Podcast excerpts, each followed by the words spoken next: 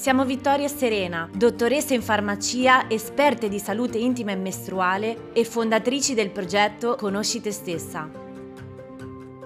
In questo podcast imparerai a comprendere la tua ciclicità, le cause alla base della maggior parte dei problemi mestruali e tante soluzioni pratiche per sentirti finalmente a casa nel tuo corpo. Conosci te stessa, il podcast per donne rivoluzionarie.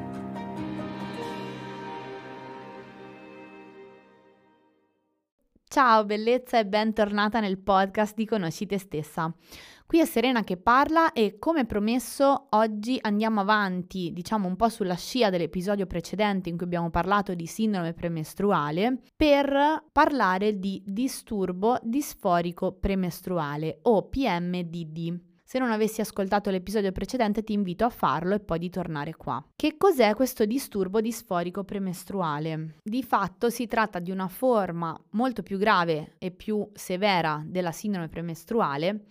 che riguarda circa il 3% della popolazione e che si può verificare nei 7-14 giorni che precedono le mestruazioni. In particolare, la differenza con la sindrome premestruale è che in questo periodo la donna è completamente sopraffatta quindi si tratta di un disturbo che influisce sulla qualità della vita in maniera veramente impattante, al punto tale che la carriera lavorativa ne può risentire, le relazioni ne possono risentire e tant'è che è classificata all'interno del manuale diagnostico dei disturbi mentali proprio come un disturbo psichiatrico.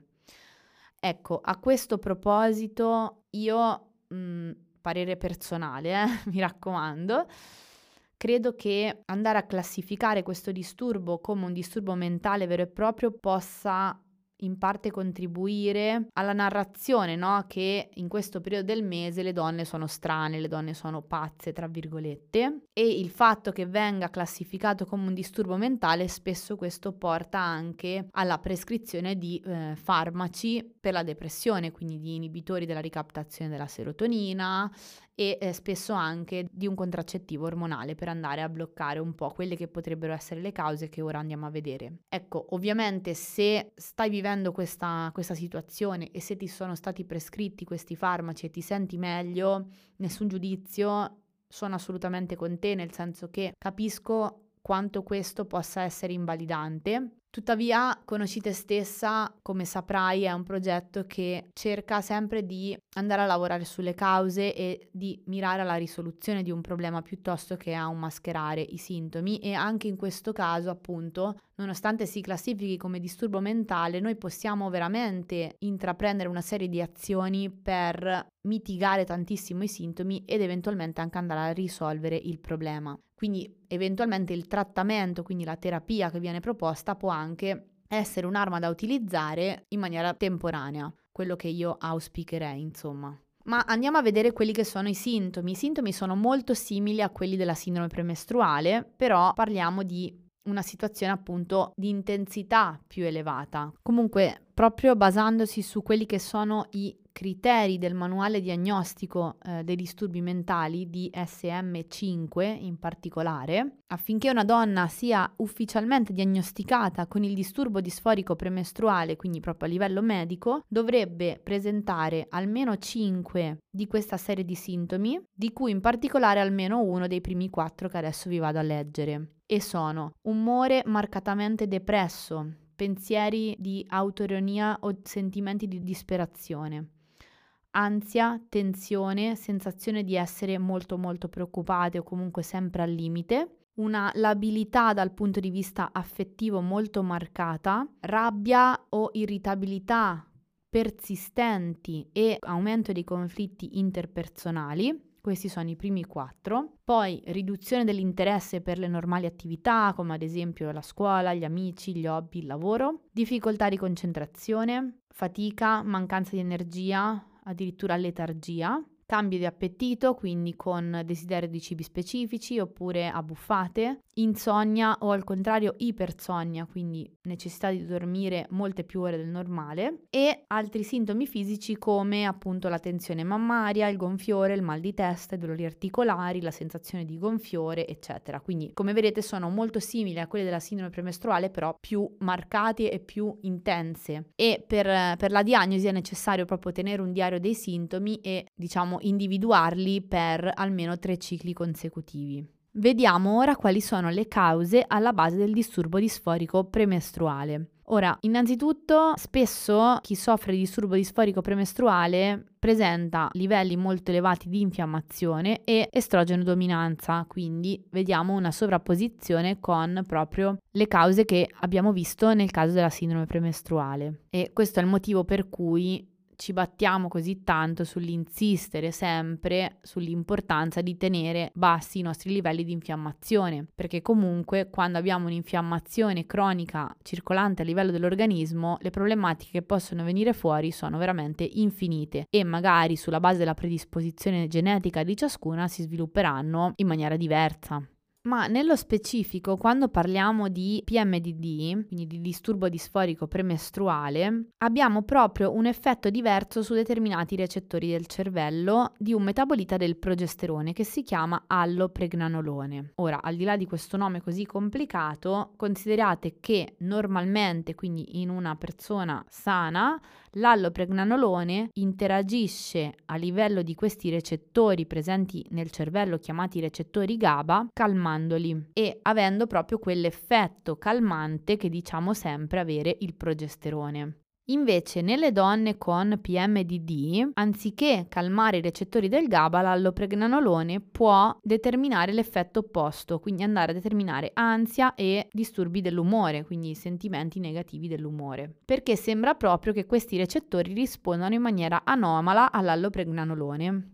e in generale si è visto che chi soffre di PMDD sia più suscettibile proprio ai cambiamenti dei livelli ormonali, sia di estrogeni che di progesterone. Quindi appunto noi fisiologicamente abbiamo delle fluttuazioni ormonali che causano dei cambiamenti d'umore, l'abbiamo detto tante volte anche quando parliamo proprio delle quattro fasi, quindi in maniera fisiologica è assolutamente normale fare pensieri diversi, avere diversi livelli di energia, eccetera, in corrispondenza di queste fluttuazioni ormonali, però sembrerebbe sembrerebbe che chi soffre di PMDD sia molto più suscettibile a queste fluttuazioni ormonali e quindi può sperimentare appunto dei cambi d'umore anche veramente molto bruschi. Quindi diciamo che in questo caso specifico, oltre a tutti gli accorgimenti di cui abbiamo parlato nello scorso episodio del podcast, che invito assolutamente ad ascoltare anche a chi soffre di PMDD, perché appunto le cause alla base sono anche tutte le altre che abbiamo visto, Un'altra cosa importante da fare in questo caso è proprio andare a stabilizzare il più possibile questi recettori del GABA, in modo tale da riuscire a tollerare meglio queste fluttuazioni di progesterone.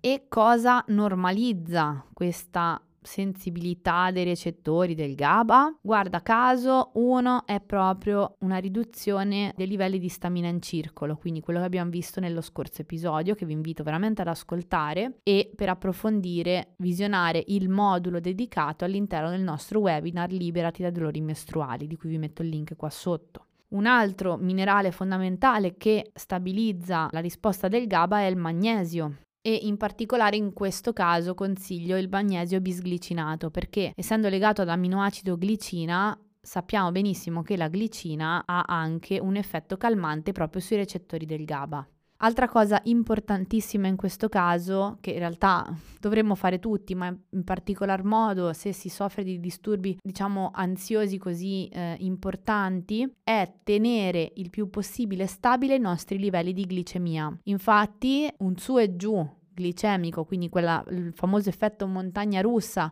che abbiamo quando non bilanciamo i nostri piatti dal punto di vista della glicemia, determina un uh, maggiore livello di infiammazione che quindi appunto va a peggiorare tutto il quadro e in più può determinare dei veri e propri sbalzi d'umore collegati a iperglicemia e ipoglicemia, oltre a aumentare il rischio di sviluppare condizioni di insulinoresistenza e anche diabete sul lungo periodo. Altri due integratori che potremmo pensare di assumere in questo caso sono vitamina C e quercetina perché hanno entrambi un effetto sinergico tra loro, quindi lavorano bene insieme, hanno un effetto antistaminico, quindi riducono appunto i livelli di stamina e possono migliorare la sintomatologia. In più la vitamina C supporta anche la produzione di progesterone nella maniera più corretta. Ma in generale se la PMDD ti riguarda, oltre sicuramente a cercare un supporto aspetto psicologico senza ombra di dubbio, quindi lavorare anche sull'aspetto emotivo, sulla gestione emotiva dei sintomi,